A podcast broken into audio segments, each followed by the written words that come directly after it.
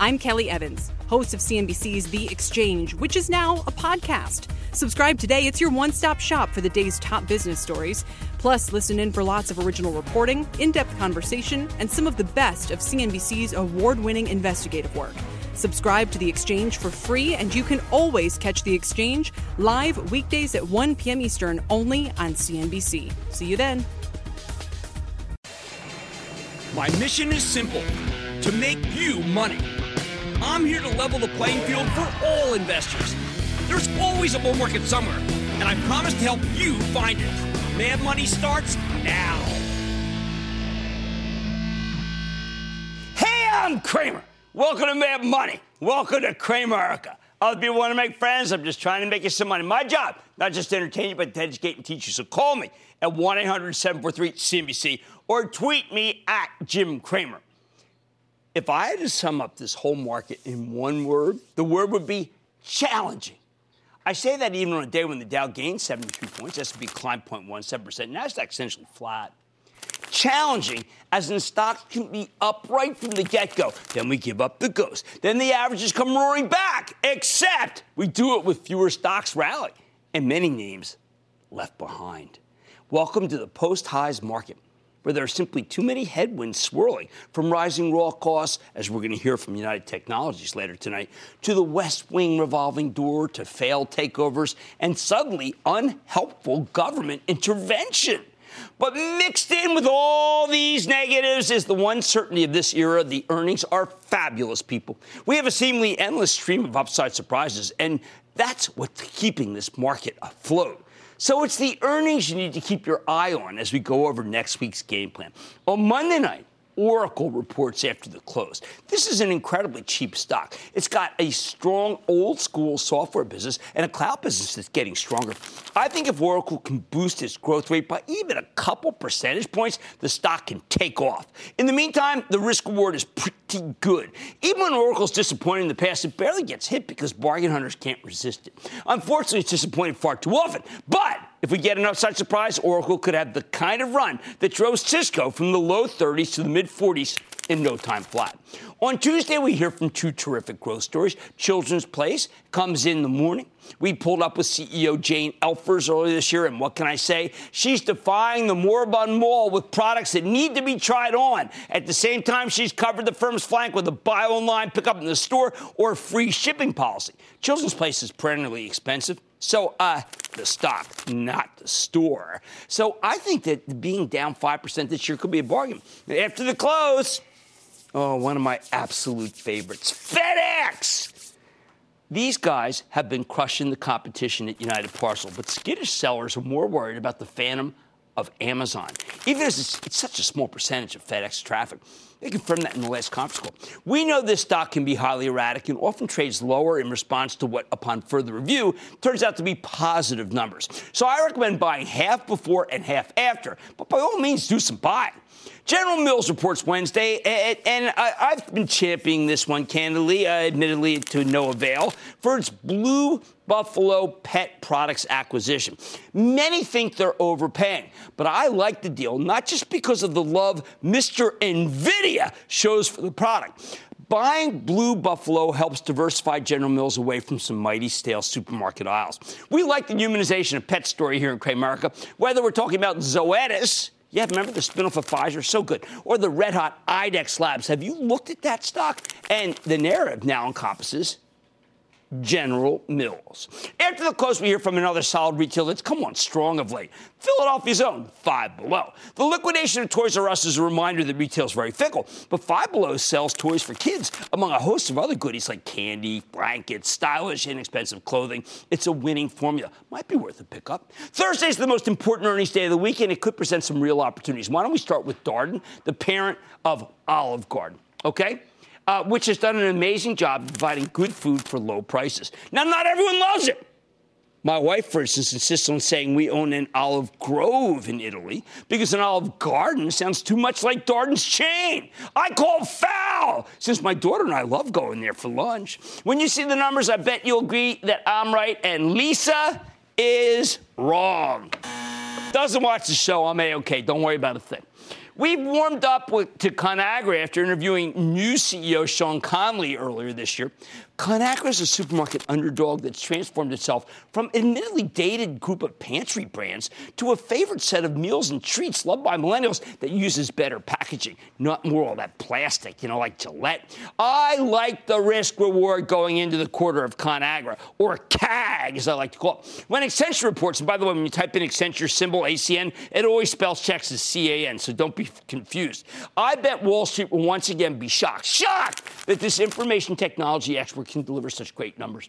The only thing surprising to me is how people don't see this coming. Accenture helps companies get digitized, and it has an amazing track record. I bet this time will be no different. Then after the close, we get numbers from three of the most controversial stocks out there right now. We get Nike, we get Micron, we get KB Homes.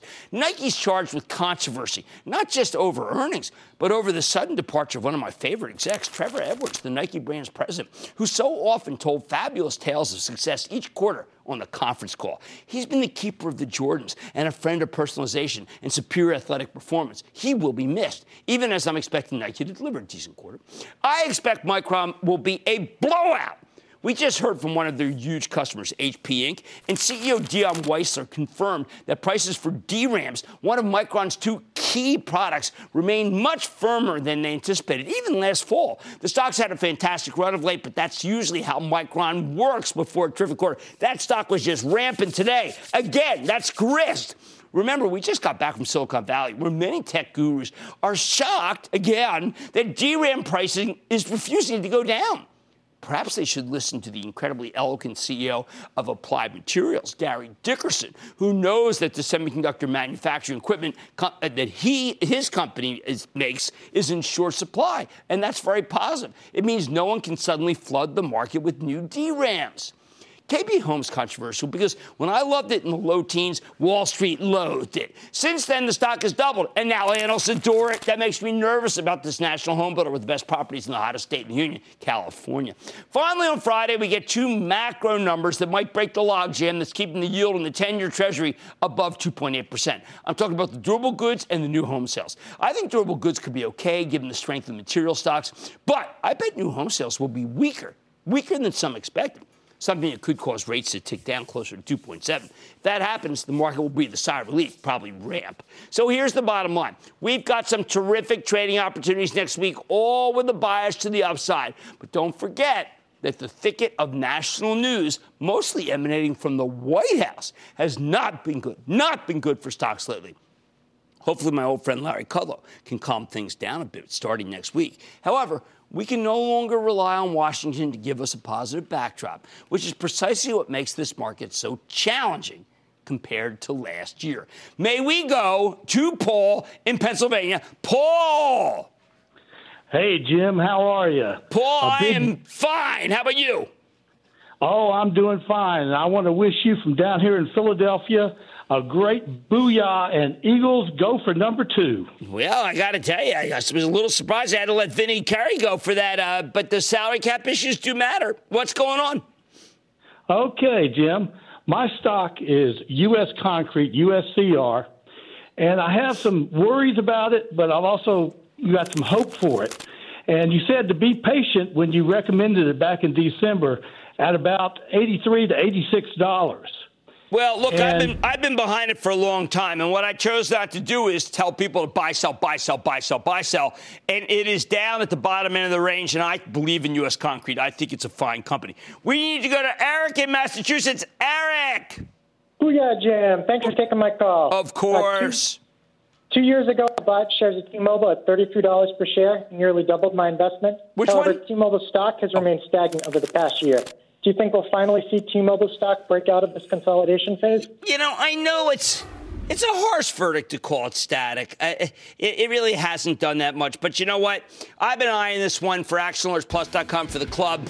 And I think that John Legere, whom I just tweeted a few minutes ago, is going to report a good quarter. And I think T-Mobile is a straight out Bye, bye, bye. bye Probably one of the best stocks mentioned on the show. All right, be ready for plenty of opportunities next week with a bias to the upside, particularly FedEx, Darden, ConAgra, Accenture. Wow, what can I say? That's not bad. Okay, Uh, the, but remember, don't rely on Washington for a positive backdrop anymore. Don't be lazy about that. It, it, it's not presidential strong buy time anymore. Oh, man, buddy, tonight. How could Trump's tariffs on steel and aluminum impact a stock like United Technologies? Hey, you know what? Let's ask the CEO. Then it's a global media behemoth that's up more than 65% so far this year. Netflix is crushing it and has become the content king. Should you consider streaming the stock? You don't want to miss that piece. And my sit down with a tech company that's winning business from the likes of 23andMe to Domino's to one of the largest airlines in the world, all sophisticated clients. Is it time to consider New Relic? I'm going to talk to the CEO. So stick with Cramer. Don't miss a second of Mad Money. Follow at Jim Cramer on Twitter. Have a question? Tweet Cramer. Hashtag mad tweets. Send Jim an email to madmoney at cnbc.com or give us a call at 1 800 743 CNBC. Miss something? Head to madmoney.cnbc.com.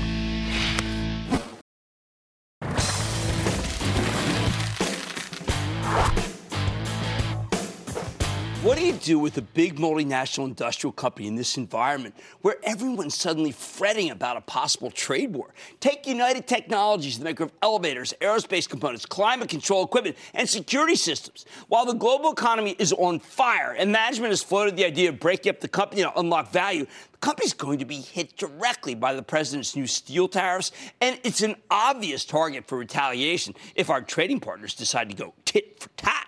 That's why the stock is down nearly 8% from its highs, despite blowing out the numbers. But if you think these worries are overblown, we could be looking at a nice buying opportunity. So which is it? Earlier today, I got a chance to check in with Greg Hayes, the forthcoming chairman and CEO of United Technologies. Take a look. Greg, it's good to see you, and I understand the analyst day went very well. Just give me a 30,000 foot overview of the main points that you made. Hey, Jim, it's good to good to see you as well. So today we hosted the uh, our annual investor meeting. We had about uh, 75 of our key institutional investors, as well as some sell side folks, uh, and we actually highlighted each of the four businesses: uh, Pratt, our aerospace systems, our climate business, and uh, the Otis business, and just really reiterated what the goals are for the next three years financially, as well as the investments that we're making in innovation. Now, did you uh, stress some of the longer term views, uh, urbanization, middle class, uh, long term demand for aerospace? Yeah, it's, actually the part that I covered in my intro this morning. Um, if you think about the big macro forces driving the world economy, that is urbanization, that's the growth of the middle class, that's the growth in revenue passenger miles for air traffic. All of those trends are the things that are going to benefit our business over the next 5, 10, or 15 years. And if you think about aerospace specifically, it's about 29,000 aircraft flying today in the world, commercial aircraft. By 2030, so 12 years from now, that number will be 47,000. And in those next 12 years, you'll have to produce about 30,000 new aircraft in order to meet the demand. That's a huge number of aircraft. So it's more that we're going to build more in the next 12 years than we've built in the last 50 years. So a huge ramp. Uh, but again, it's really why we're in the commercial aerospace business to take advantage of that big macro trend. Now, one of the things I was thinking of you in the last week because of this Larry Kudlow, my old friend from Kudlow and Cramer, and versus the hardliners who won tariffs. And I think that so much of what you do, uh, you're a dominant player in China for our country, whether it be uh, Otis, where you really ha- have just made your name. Uh, aircraft, we know that the Chinese need so many. At what point do are you concerned more about politics than you are demand, which is incredibly strong? Yeah, so I think that's that is a concern, an overriding concern that we have today is we don't want to see a trade war with China. Um, again, with it, we import a lot from China. They import a lot of aerospace parts from us, and specifically from Boeing. As you know, Boeing is the biggest customer that we have on the uh, aerospace system side. Uh, a trade war, nobody wins. And I think you know the fear is if, if we get into this tit for tat on tariffs, uh, that's going to be a problem. So hopefully um, the Chinese will react as they have so far, which is with some pause, and we're not going to go down a bad path here. But it is a concern. Now I know that you did discuss uh, the worries about commodity costs because you're a gigantic buyer of the metals that the president is putting right. tariffs on. But at the same time, this is probably the best I've ever seen. All three, well, I guess we can call them four because of the way you divide aerospace, the, the best demand I've ever seen. So, how do you balance those? Well, if you think about you know the metals, right? So we buy uh, five or six hundred thousand tons of steel a year. Uh, we buy 3 million pounds of aluminum. But most of that is actually bought outside of the U.S. Only a third of the metals are actually made or bought here in the U.S. And so as we think about the impact to the, to the business in the short term, it's not going to be significant. You know, it, will it may cost us a couple, three pennies this year, um, and some of that you'll recover through pricing. Um, but it's a, you know, it's, it's one of those worries out there. Again, if you start with tariffs on steel and aluminum, where do you go next? Right. I think that we all have to recognize that uh, lots of companies are getting shaved two or three points. You've got something going uh, that I think people don't understand, Greg. People feel that all engines are the same. Oh, one aircraft engine is the same as another aircraft engine. That is not the case, right? Because of engineering, you have changed the game. Well, yeah, I think it's beyond just engineering. It's innovation, Jim. If you think about what Pratt has done with this geared turbofan that we talk so much about, you know, it's a $10 billion investment that we made in engineering and development over the last 12 years. And fundamentally, it changes the game in commercial aerospace. And you and I have talked about this. I mean, the, the engine is about 16% more fuel efficient than the engine it replaces. It's got about 75% lower noise signature, and it's got about a 50% reduction in emissions. So if you think about it, I mean, each one of the engines that typically gets introduced, you'll have a two or three point increase in efficiency. This is 16 points. And frankly, despite some of the teething issues that have been out there, the customers love the engine. All right. Now, you did uh, see these. Uh, uh, talk to a lot of your investors. How many of them feel that climate controls, aerospace, uh, it, they don't necessarily uh, go with elevators? Did, how many people said, you know what, this is the time, uh, Greg? I know some of the shareholders are, are, are really agitating for this. And how many just feel like this is a great synergy? Well, I think it's, it's, it's interesting because we asked that question, and I heard from a lot of investors today. Some of them say absolutely you need to break the company up because elevators and air conditioning have nothing to do with jet engines. Some of the other uh, investors who have been around have a, perhaps a longer term perspective, understand the benefits and the synergies that you have from having a large company together. You know, best in class SG&A at around 10%. Uh, none of the industrial peers have that. And we have it because of the scale of, of the business. And so obviously you lose some of that if, if you break it up. But it's still something we need to we need to think through. We need to go through the process. And uh, we, I think we owe investors an answer by the end of the year. Well, Greg, I'm glad you mentioned because I know that uh, a lot of the CEOs, including you, say, "Look, we got to have the board think about." it. I was looking at your board.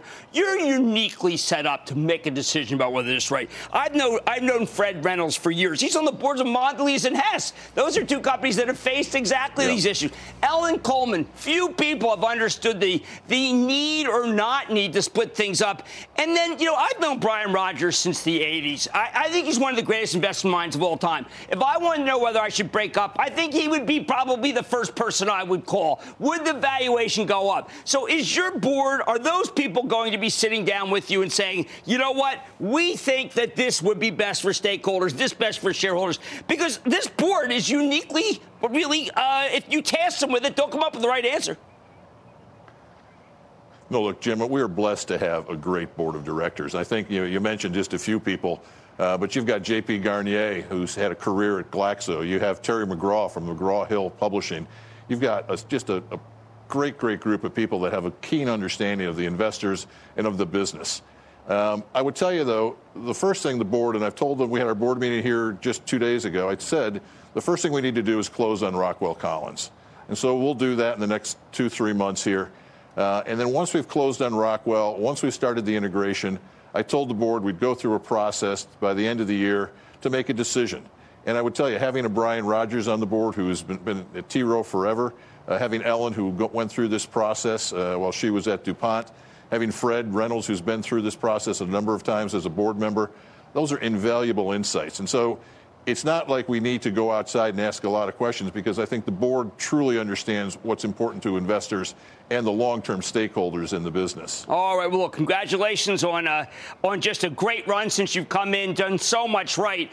I personally just think that they're both good options, staying with and break it up. But I'm sure you'll make the right decision. Greg Hayes, Chairman and CEO of United Technologies. Thank you so much, sir. Thank you, Jim. Take care.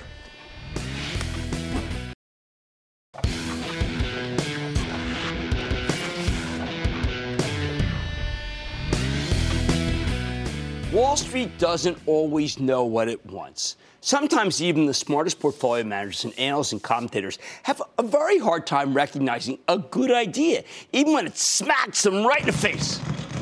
And that's especially true when it comes to growth stocks. Consider the incredible case of Netflix. Here's a longtime Cramer fade that's made you a fortune. Netflix is the best performing stock in the S&P 500 for 2018. It's up 66% year to date. And the darn thing has rallied more than a 1,000% over the past five years. But after spending a week in Silicon Valley, I realized something kind of crazy. Right now, the thing the experts love most about Netflix is its massive library of original content. Not that long ago, this was the single most hated part of the story. For years, the experts absolutely loathed the idea that this company was spending so much money uh, developing its own programming. If you listen to the conventional wisdom, well, you, you would have thought Netflix was pretty much burning the money. Some even said all this original content would ultimately be the company's downfall. Even the bulls assumed that these costs were Netflix's Achilles heel. And now it's one of the company's biggest selling points. Yeah, one of the biggest selling points. These days, we're told that Netflix's content library is what will defend the business from its competitors. For, far from being the company's greatest weakness, it's universally acknowledged as its greatest strength. Why do I bring this up? It's not that I want to take a victory lap and point out how I was right and the Bears were wrong. Netflix is just an example of a larger trend. Wall Street loves growth, but lots of professionals hate it when companies spend money in order to get growth.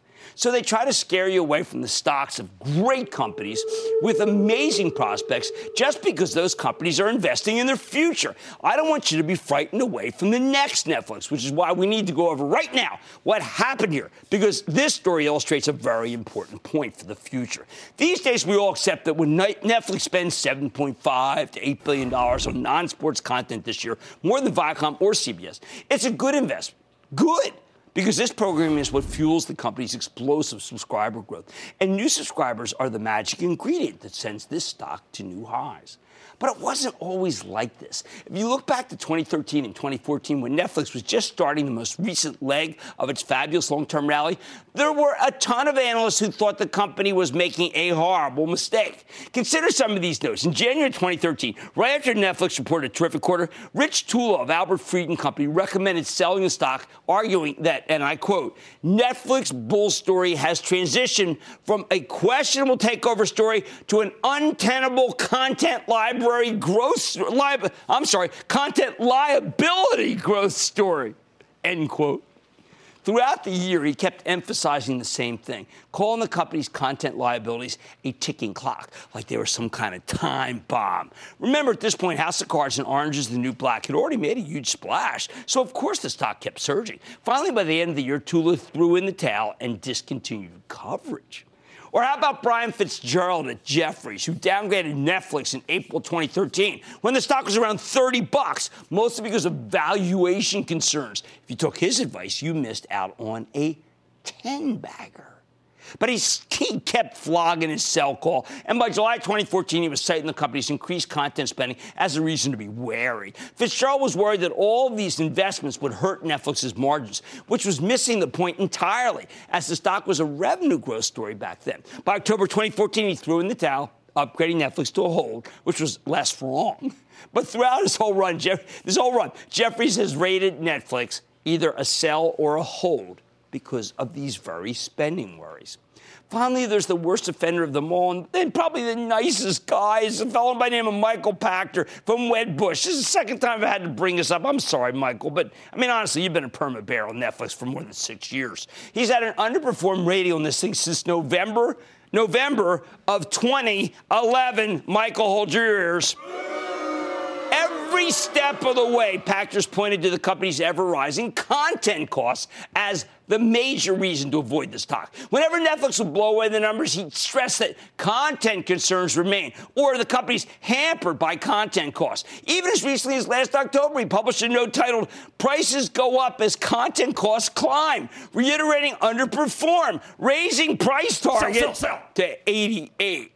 Yeah, you, you, you got you heard $88. As Netflix climbed from $100 to $300 over the years, Pachter has grudgingly raised his price target from 50 to the 90s. He only took it to 110 after the latest fabulous quarter open minded fella. In his last note, headlined, Your cash ain't nothing but trash, Pachter says he expects Netflix to keep burning cash to fund co- content acquisition. Never mind that the company blew away the subscriber growth forecast, he just can't get over the fact that Netflix keeps spending more and more money on content to fuel that growth. I'll give Pachter points for being consistent.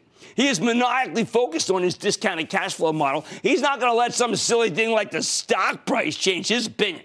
But that kind of analysis simply doesn't work for a turbocharged growth stock. That analysis just doesn't work.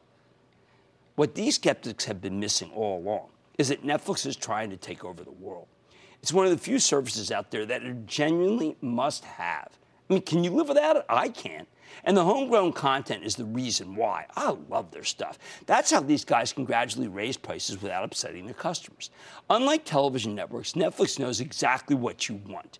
They know what you like better than you do. So, there's, so they've been very good at creating content that causes more people to subscribe, especially foreign language content that's been driving the company's strength overseas. I watch titles. I never have time for titles except for these guys' stuff. Plus, many of the best minds in the industry want to work for Netflix. Netflix because an online streaming service that can give you a lot more creative freedom than cable TV or a film studio, studio is a win for directors.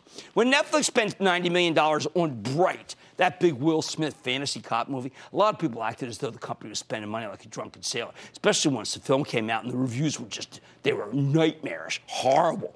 Yet Bright has been a huge success for Netflix, driving lots of new signups in its first month. It became one of their most viewed original titles ever. Look, it, it's a virtuous cycle we got going here with Netflix. Netflix spends heavily on content. That content causes more people to subscribe. The company then plows that money back into new programming and so on. That's been the model for years and years, and it obviously works. However, lately Netflix has started catching downgrades again. The first one since 2016, mostly because of valuation concerns in the wake of the stock's incredible run. But you also hear those same worries about content costs being echoed again. After Netflix shot the lights out with its earnings report in late January, Matthew Harrigan from Buckingham downgraded the stock to neutral because of cash burn worries and the stock's valuation. Then we got another downgrade last week from the well-respected Scott Devitt over, uh, over at Stifel. Uh, although this was really more of a valuation call, which I get. He, he's been right. My view betting against Netflix has been a huge mistake all along. But given how much this stock has run, if you don't already own it, I suggest waiting for a pullback before you do any buying simply because I hate to chase. Bottom line, though, of all the things that can derail a spectacular growth story like Netflix, excessive spending is pretty low on the list, despite all the hand wringing about it. As it turns out, the boogeyman, the bears, used to, used to frighten you for years out of the stock, all the money Netflix was throwing at original programming is now a reason to own the stock. And it doesn't get any clearer than that. I'm going to Dave in Illinois. Dave! Dr. Cramer, hey, I want to thank you and your staff for important and informative interviews from Silicon Valley earlier this week and also early into your 14th season of Mad Money. Well, there we go, man. We're trying to do it. And uh, thank you very much, Dave. And yeah, Out West was just really fabulous. It was fabulous. How can I help? You are getting it done. Jim, Trying. I want your take on net neutrality. Recently, a group of some 20 states' attorneys general filed a petition in federal appeals court to challenge the FCC's recent repeal of legislation requiring internet service providers to operate internet traffic Right. neutrally. So, Jim, your take on the balance? Well, between- look, I've been, I, I- my charitable trust. I've been telling club members it's been a tough story. Uh, that it's still right to own Comcast because the stock's at 35. This is the most I've seen it down from its high in a long time. A lot of that's self-inflicted, I think, because of what they want to do uh, with with these properties with Fox. But I say you still own it. I'm not worried about the attorney generals. And at 35, I'm getting very close to telling people who are ActionAlertsPlus.com uh, club members that you got to go back to the well. All right, don't let the naysayers scare you. Own Netflix. It's still a spectacular growth story. Watch more Mad Money at, including my exclusive with New Relic. The company's up 30% year to date. But could the stock continue to move higher? I'm going to talk to the CEO. He's a bright guy. Then, after spending nearly a week talking to some of the greatest innovators of our time on the West Coast, which company deserves to be highlighted for a moment? The answer, I'm telling you, is going to surprise you. And oh, your calls in rapid fire, the special Back to New Jersey, not New York, edition of the Lightning Round. So stick with Cramer.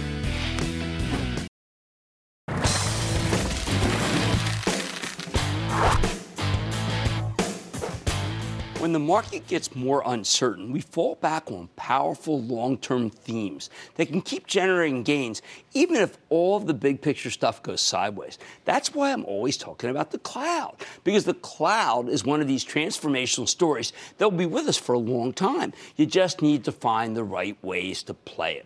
Take New Relic. NEWR, the cloud based applications monitoring play that helps other companies keep track of what their software is doing and how their users interact with it. The idea is that New Relic provides digital intelligence in real time, helping its clients get inside the heads of their customers. The company's in great shape and the stock has been on fire. Can it keep roaring? Yesterday, we sat down with Louis Cirne. He is the founder and CEO of New Relic. Take a look. Lew can't the lead. Congratulations. You're making money, and you're making money well before I thought you would. Well, thank you. We're, uh, we're thrilled with the progress of the business. It's been a, uh, we delivered some great results, results last quarter, but it's really just a step along what we think is a really exciting long term journey to change the world by helping businesses move faster with their software. Well, being move faster, your revenues are moving faster than I thought too. So it's not the kind of thing where I was concerned, oh, if they make money, maybe they're slowing down. Actually, you're accelerating. Yeah, we accelerated revenues last Right. quarter, and, and I think there's a lot of factors driving this growth, the acceleration of our growth. So the first is like every business right now has to move faster. They have this imperative of they're competing on their software, and whoever moves the fastest, delivers the best customer experience, they're going to win. Like think about when you when you go uh, to take a flight. If you're like me, you check in on your phone. Right. The mobile. Absolutely. So, so like you got to make sure that works. And one of the largest airlines in the world came to us last quarter and said, "We need you to help us, New Relic, to help us deliver a better customer experience in the mobile app." We eliminated their errors and helped them deliver a flawless customer experience so that they can move faster with their digital experience. I think it's important. I'm going to go into that because uh, there's nothing like that handheld operation going down for people. It's Oh. frightening, it's scary, and it has to be perfect. It does. I mean, I, I just ordered Domino's what the day before last. It, it arrived right away and, and everything, but like that digital experience was core to it, right? And Domino's is a longtime customer where they realize this is our business. This and, and so we have to treat this uh, incredibly seriously, and New Relic helps them manage it with precision. Well, you know, it's, it's I'm glad you mentioned Domino's because Patty Doyle, of course, a friend of the show, uh, now retiring, but he, I always say, is a technology company that delivers pizza. But what eh, eh, you're too modest, but I will say it. A lot of what makes the, the ordering perfect is actually New Relic. Well, we like to help businesses be at their very best with our digital initiatives. We want to take them to a place where they're confident to move faster. Take, for example, uh, Ryanair, an airline that um, describes themselves as um, a technology driven airline where they can see in real time what's going on with their customers with New Relic, too. Yep. Now, one of the things that I thought happened, and you've got a lot of big customers now, but this was this was we call it the CPG quarter, the cons- the consumer products. Look at this, McCormick, Reckitt, Beak, uh, Beekhauser, the Beekhauser's, they're the biggest. What are you doing for these guys? Well, uh, what, what we're doing for them is we're helping them uh, move into the 21st century with their digital initiatives. It doesn't matter what sector you're in. If you're going to connect with your consumers, especially millennials and younger consumers, right, right. you have to have a digital strategy. In fact, your, your primary go-to-market strategy. And New Relic helps them succeed with that. Now, uh, well, I want to talk about how many multiple million dollar customers you have now versus, say, five years ago. Oh, well, I mean, geez, it's got to be uh, just, I mean, it was. It's, we don't have a number that we've published on multi-million dollar customers. Let's just say it's but, the fastest growing segment of our business. Well, I know that you can use the 319 from, uh, from 20, third quarter 2016 to 629 third quarter 2018. You shared us that, and that's, that, yes, that's a rather amazing. That's that's the high end of our segment, right. right? And and and so that is growing faster. One of the interesting things we've seen about our customers is the more customers spends with New Relic, the more likely they are to grow their spend with New Relic. So customers who invest in us and have the capacity to grow with us grow faster, and that's because um, we're particularly strong in the enterprise segment. That's the fastest growing segment of our business. It's now 52% of our business. We feel like it's going to be under, underpin the growth strategy for years to come. You seem to really uh, get the people who really know technology. For instance, um, we talked about Fox last time and Major League Baseball, uh, early mover. Yeah. 23andMe, some of the smartest oh, people yeah. I've ever. Love they went company. with you. Absolutely. And, and you just think about what 23andMe does is they help people really understand their genetic makeup. They do analysis of, of, of, of, your genes, and, and they do that through an immensely complex software system that has to work. Again, it's their whole business. And uh, I visited them last year, and I was amazed at what they were doing, but I was even more amazed at how they bake New Relic into the fabric of how they run their operations. They can't be wrong either. Well, they're, they're smart folks, and that's yeah. why they picked our awesome product. One of the things I loved about your, your recent interview, uh, someone asked you about artificial intelligence, and you had to explain that is not the term to that's the word that's thrown around. Right. But you're talking about what it really means. Well, absolutely. Our customers don't come in saying, What are you doing with artificial intelligence? They just want us to solve their problems. Right. And the problems right. are they need to deliver software faster, they need to deliver a better customer experience. We think AI is an interesting opportunity for us because we can re- reduce the cost to our customers of running these complex systems, reduce the amount of manual labor involved in doing that. But I feel like it's a term that's often over marketed. Think about what your customers' problems are and solve them. Sometimes AI is a great tool to solve customer problems. Now, also, there's a, a I think, another misnomer, which is, well, wait a second, are you either on premise or off premise? You're saying, no, it's modern versus traditional architecture. I'll explain that to people. Sure. So, so in, in a modern architecture, again, what's driving all of this is businesses need to deploy software multiple times a day, changing their production environment multiple times a day. In the traditional environment, they might change production twice a year. So imagine something that used to change twice a year now needs to change a bunch of times a day. Um, modern architectures enable customers to do it, but all of a sudden there's this risk that comes in that wasn't around before. If you're changing everything all the time, New Relic helps you move faster with confidence in those modern environments. And our analysis shows that is by far the fastest segment of the market. Virtually every business is embracing modern architectures. That includes cloud computing, but includes a lot more than cloud computing. And that's what we think of as home turf for our products. Oh, and last, when we speak of home turf, I think people say, well, wait a second. I guess they're just getting, could they get killed by uh, Amazon? They're a good partner.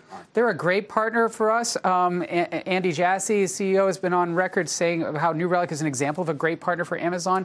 We think the same of them. The reason why we're a great partner for Amazon is because New Relic customers have a common mindset that's, that, that, that that basically they're in the business of competing on their technology. And Amazon helps them compete better on, with their technology, and so does New Relic. And when Amazon and New Relic and other cloud providers like Google, like, like Microsoft, like IBM, when we partner with these major cloud providers, um, we help our customers move faster with software, and that helps the bottom line of their businesses. Well, look, you've done a great job for customers, and boy, have you done a great job for shareholders. It's New Relic's been killing it. That's New Relic's uh, Lew Cirne, he's the founder and CEO, an amazing stock, and is profitable. And I didn't think that was going to happen this quarter. Thank you, Lew. Thank you, Jim. Always a pleasure.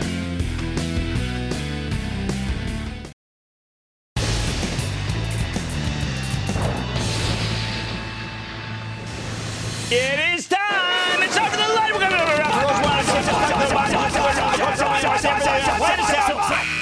then the lightning round is over. Are you ready? Skid. Time for the lightning round. Because I'm going to start with Paul in Illinois. Paul.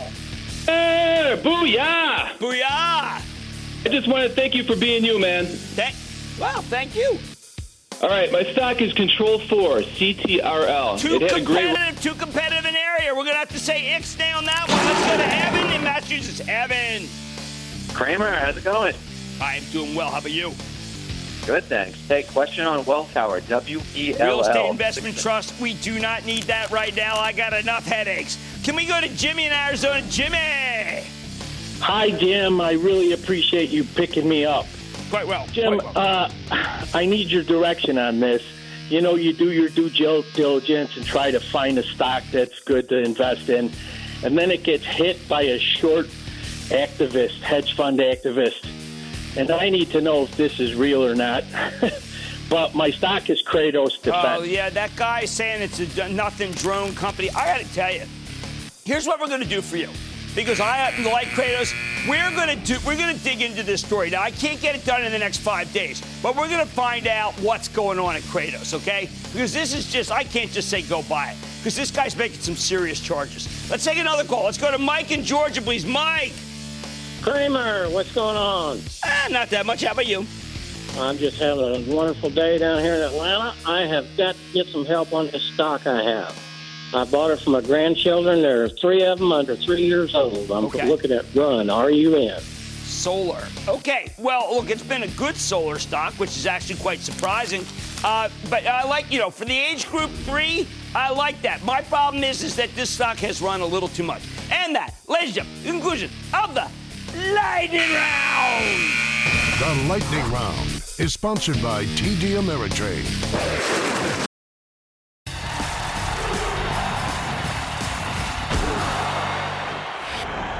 If you really want to get your head around what's working in technology, you need to do what I do.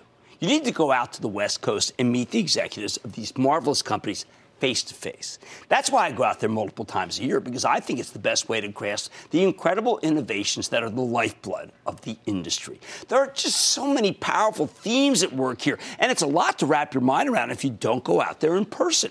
You've got the cloud revolutionizing the way we do business, like with Workday. You've got big data where companies like Splunk and New Relic take all of this information and mine it for useful insights. You've got the payment and finance pioneers like PayPal, SoFi. You've got amazing things being done with semiconductors. And to make those chips, you need super expensive equipment. Think applied materials. Meanwhile, Intel is transforming the brains of the personal computer, not to mention working its way into the heart of the data center and autonomous vehicles. Even HP Inc. is making a comeback thanks to the resurgence of the PC. Twitter has allowed the president to cut out the media middleman and directly connect with millions of people at once, while, say, uh, firing a Secretary of State in an incredibly insulting way. And now that so much of our lives are conducted online, we need to keep our data extra safe, as well as our bitcoins, which is exactly what FireEye and the other cybersecurity plays are all about. That's a lot to keep track of. So every few months, I go to San Francisco. I think of it as paying homage to the greatest innovators of our time. You can't just interview them all by satellite. You actually need to press the flesh, so to speak, in order to earn their trust. I like all the tech stocks I just mentioned, the non FANG tech names that are working here. I think Intel's the cheapest, but they all look good to me. That said, of all the innovative companies I talked to in San Francisco, you know which one I'm most fascinated by? The one that's not even a technology stock Clorox. Yep, I regard Clorox, the consumer products company, as a stealth tech play. And I like the company a great deal, even as the stock needs to come down a little more before I pound the table for you. Granted, all the obvious tech names I mentioned have tremendous growth driven by powerful customer demand. In many cases, they're growing at a double digit clip. Clorox is trying to scratch out 2% growth, which actually puts it in the more elite portion of a stagnant cohort. Geez, how am I even mentioning Clorox in the same breath as these new tech kingpins? Simple. This maker of Glad bags, Kingsford charcoal, Fresh Step cat, cat litter has been backed into a corner. For Clorox, it's innovate or die. CEO Benno Dorer needs to develop new products, or else his stock will go so low that the company may end up getting acquired by a larger competitor for a fraction of what it could be worth. So, what does Dorer do? He comes up with new line extensions for the company's natural and organic divisions, like the lipstick from Burt's Bees, or new wipes from old Clorox brand that kills germs better than any other substance made by man. He buys health and wellness supplements and stretches them from a foot per drugstore to more like a yard per her store, thanks again to line extensions, new products via startling innovation. And to get the word out to the next generation of consumers, what did he do? He puts half of his advertising budget online. That's where the readers are. Clorox may look like one of the most boring businesses known to man, but it's an innovation machine. So what do you do with the stock down 22 points from its high, sporting a 3% yield? As much as I like the company, there's no denying that the consumer staples are very much out of favor with the Wall Street fashion show right now, and that goes double for Clorox, as the latest quarter was suboptimal to say the least. I think the stock could keep drifting lower until we see the next quarter.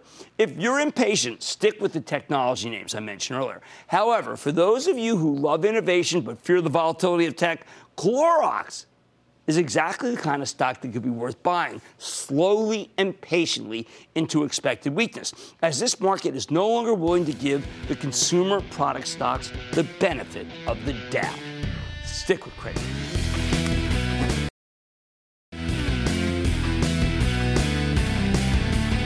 All right, among all the tech names, particularly the semiconductors, the disappointing one was Broadcom. A lot of people are asking me, do you panic and sell Broadcom? I must tell you, it's an inexpensive stock. I think the problem was the holders. There were so many people who must have thought that they were actually going to get Qualcomm, they dumped it wholesale. But the quarter itself, it wasn't bad. It was okay. Like I said, there's always a bull market somewhere. I promise to find it just for you right here on Mad Money. I'm Jim Cramer. See you Monday. I'm Kelly Evans, host of CNBC's The Exchange, which is now a podcast. Subscribe today. It's your one stop shop for the day's top business stories. Plus, listen in for lots of original reporting, in depth conversation, and some of the best of CNBC's award winning investigative work. Subscribe to The Exchange for free, and you can always catch The Exchange live weekdays at 1 p.m. Eastern only on CNBC. See you then.